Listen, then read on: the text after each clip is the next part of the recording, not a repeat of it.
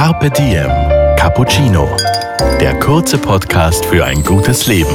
Eine Cappuccino-Länge Zeit für einen inspirierenden Menschen. Schau auf das, wo du spürst, dass dich jemand braucht. Wo du spürst, deine Begabungen, deine Talente sind da. Und dann versuch das zu nützen.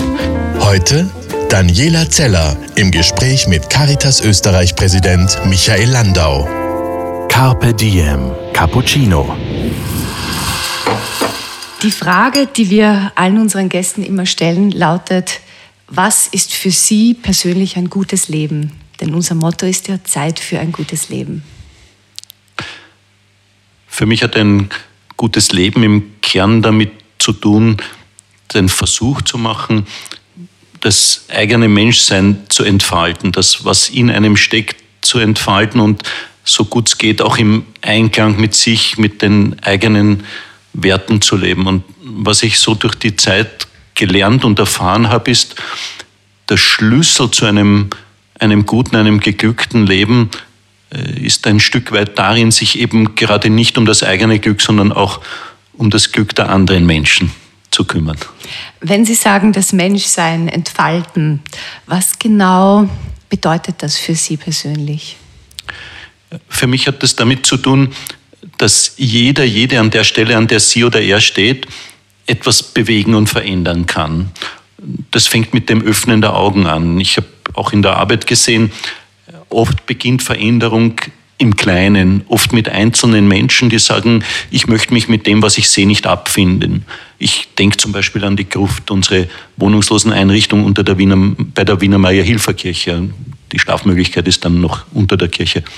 Und äh, die hat angefangen mit einer Schulklasse, die gesagt hat, wir sehen hier jeden Tag wohnungslose Menschen, obdachlose Menschen und wenigstens in der Pause ein Brot für sie streichen und herrichten wollen wir. Und dann ist das nach und nach gewachsen, eine Möglichkeit, sich zu waschen, das Gewand zu wechseln, frisches Gewand zu bekommen, sich auszuruhen.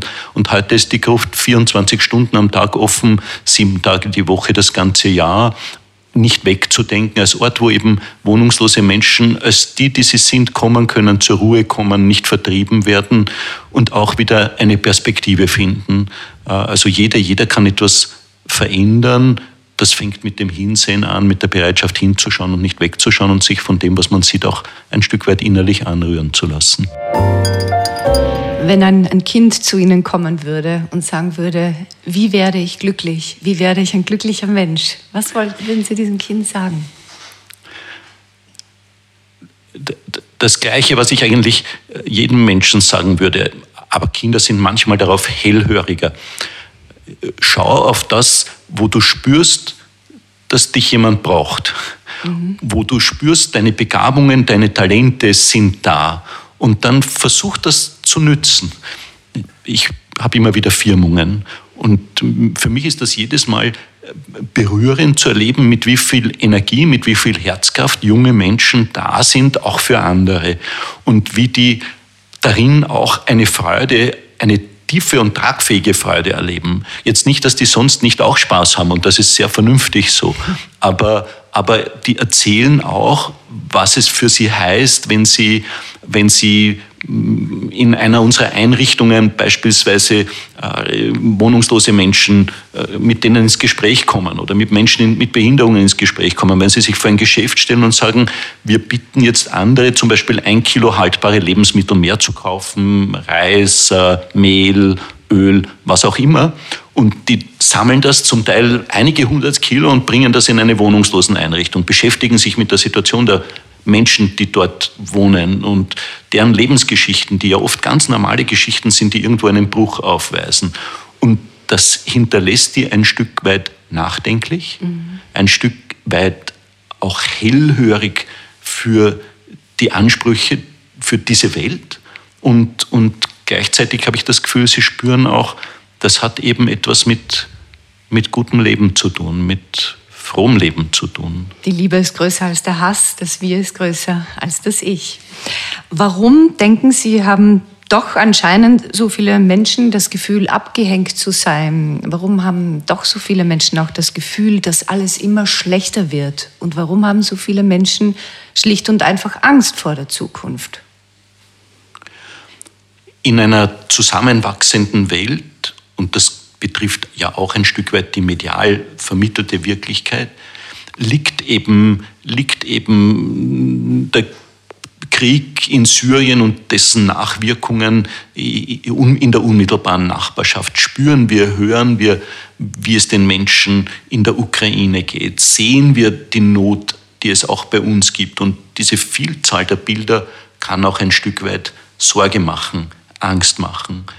Mir scheint der entscheidende Punkt darin zu liegen, worauf fokussieren wir?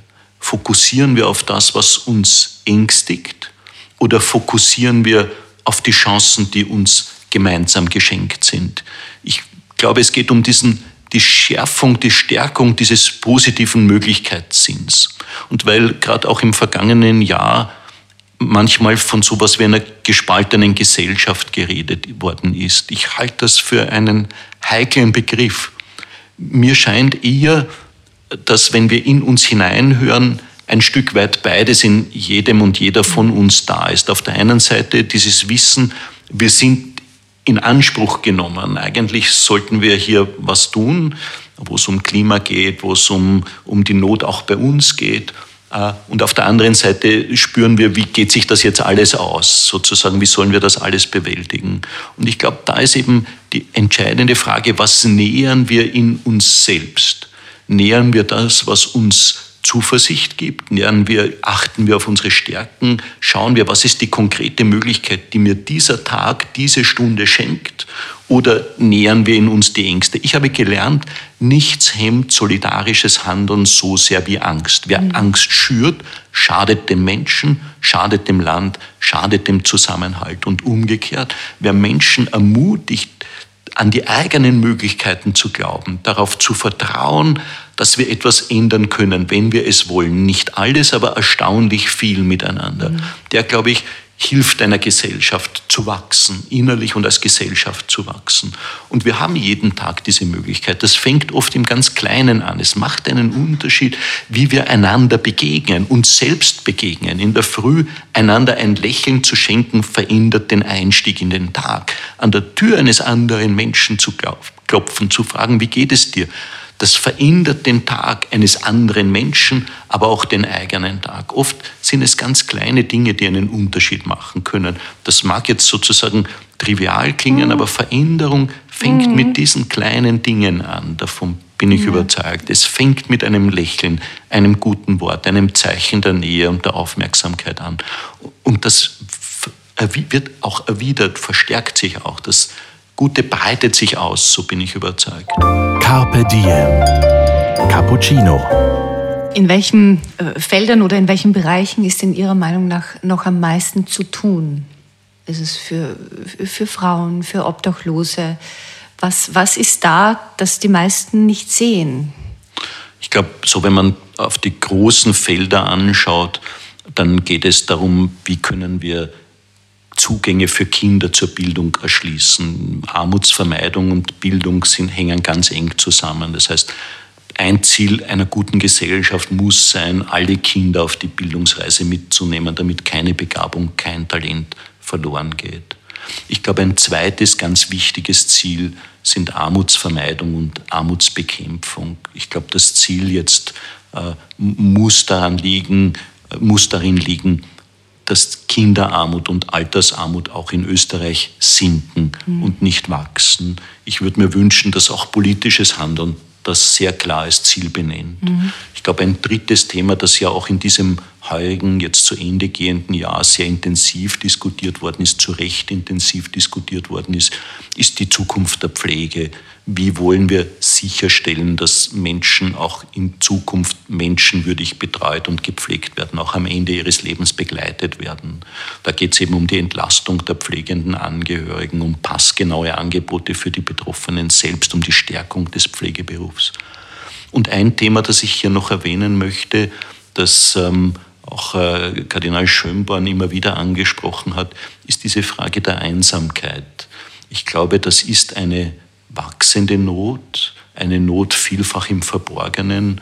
Andere Länder stellen sich dieser Aufgabe bereits sehr bewusst. wenn ich an Deutschland denke, wenn ich an England denke, wo es eine Art Ministerium gegen Einsamkeit gibt, wenn ich an andere Länder denke, die so etwas wie einen Pakt gegen die Einsamkeit geschlossen haben.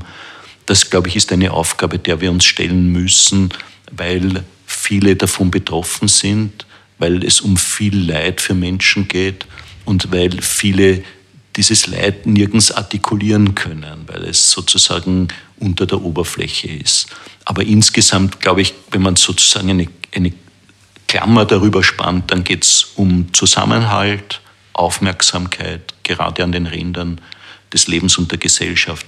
Es geht um Zuversicht und es geht auch ein Stück weit um einen weiten Blick. Das heißt, die Überzeugung, viele große Aufgaben, ich denke an etwa auch die, die Klimakrise, lassen sich nur gemeinsam bewältigen. Da braucht es mehr und nicht weniger Europa. Da geht es auch darum, ein Stück weit den Blick auf die Welt hinzuweiten. Also Österreich, wenn ich mich frage, was ist die Vision, sozusagen ein starkes, ein selbstbewusstes Österreich, das gleichzeitig auch für auf ein, auf ein zusammenwachsendes Europa setzt, wo Staaten einander in Respekt begegnen und Gegenwart und Zukunft gut gemeinsam bewältigen wollen und mit einem offenen Blick auf die Herausforderungen der Welt, weil die großen Aufgaben sich letztlich nur gemeinsam bewältigen lassen. Wann und wie haben Sie zum Glauben gefunden? Also Sie, Ihr, Ihr Vater war jüdischen Glaubens, Ihre Mutter war Katholikin. Hat der Glaube schon eine große Rolle gespielt, als Sie ein Kind waren? Oder wann hat das begonnen?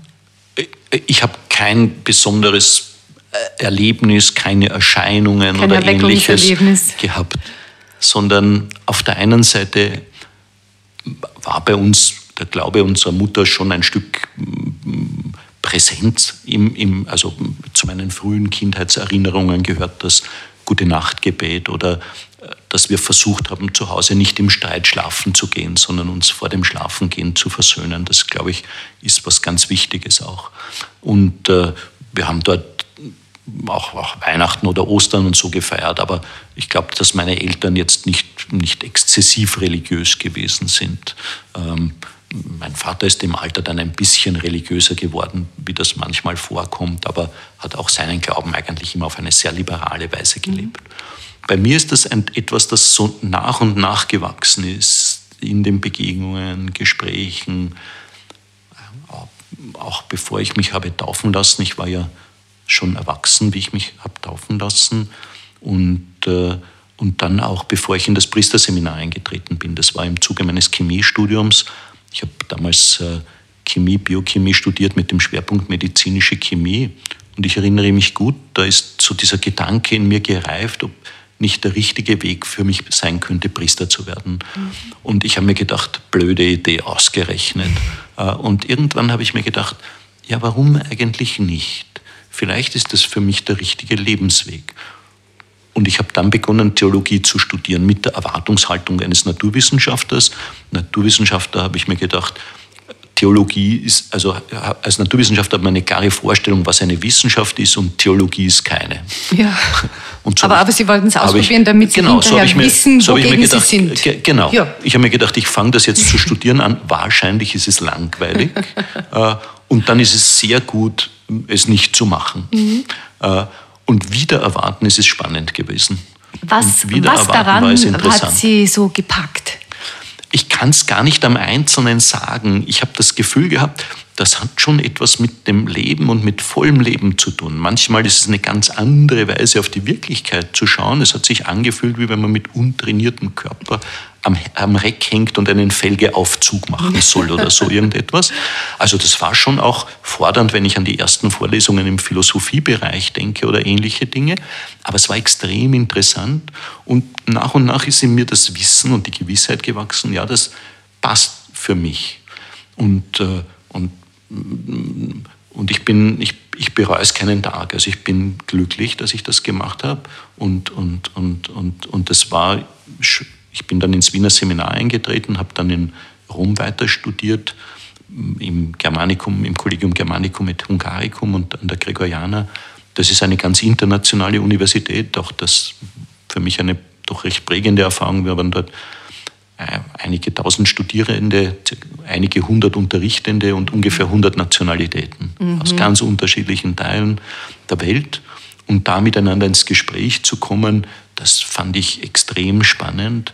Und ich fand es auch von der, von der geistlichen Grundorientierung, das sind beides die Universität und das Kolleg Gründungen des heiligen Ignatius, von der geistigen Grundorientierung spannend, eben sozusagen das, was den heiligen Ignatius und, die, und das Kolleg, in dem ich studiert habe, geprägt habe, ist dieses Streben nach innerer Freiheit. Was lässt einen in der inneren Freiheit wachsen? Das halte ich bis heute für ein gutes Kriterium, auch zur Orientierung des eigenen Lebens. Wenn Sie auf das Jahr 2019 zurücksehen, was war das, was für Sie bleibt von diesem Jahr? Was hat Sie am meisten bewegt, berührt? Ich glaube, am stärksten werden die Bilder der vielen jungen Menschen in mir hängen bleiben, die weltweit Millionen auf der Straße signalisiert haben, für diese Welt übernehmen wir und haben wir Verantwortung wir wollen diese Zukunft nicht einfach über uns hineinbrechen lassen, sondern wir wollen diese Zukunft gestalten. Das können wir nur gemeinsam. Aber wenn wir füreinander eintreten, wenn wir uns unsere gemeinsame Stärke bewusst machen, wenn wir unsere Kraft gemeinsam ausrichten nach vorne, dann können wir diese Welt positiv verändern. Dann kann sie eine gemeinsame Heimat, ein gutes Haus für alle werden. Und das, glaube ich, ist eine große Energie, eine große Hoffnung, eine große Stärke, die möchte ich gerne aus diesem Jahr mitnehmen. Und was wünschen Sie sich fürs nächste Jahr?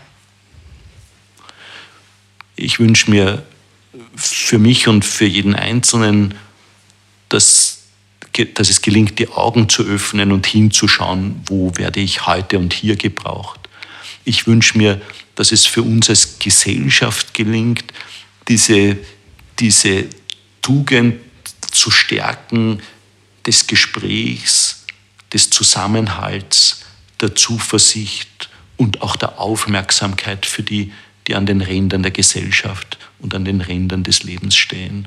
Und ich wünsche mir für die Welt den, den, den, den, die Energie, miteinander sie zu einem besseren Platz zu machen, eben weil das nur gemeinsam gelingt und weil hier äh, auch Österreich, auch wir einen guten Beitrag leisten können und sollen ähm, und, äh, und dabei viele, viele Chancen haben. Also diesen Chancenfokus, glaube ich, den sollten wir als Einzelne, als Gesellschaft und auch als Europa und Bürgerinnen und Bürger dieser einen Welt äh, immer wieder beibehalten und einüben.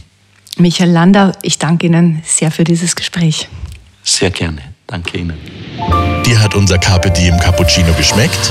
Dann gönn dir die XL-Variante. Den kompletten Podcast mit Caritas Österreich-Präsident Michael Landau auf Soundcloud, iTunes, Google Play oder Spotify. Jetzt abonnieren und liken. Das Carpe Diem Magazin erscheint alle zwei Monate. Besucht auch unsere Social Media Portale auf Facebook, Instagram und YouTube und unsere Website carpediem.live. Carpe Diem, der Podcast für ein gutes Leben.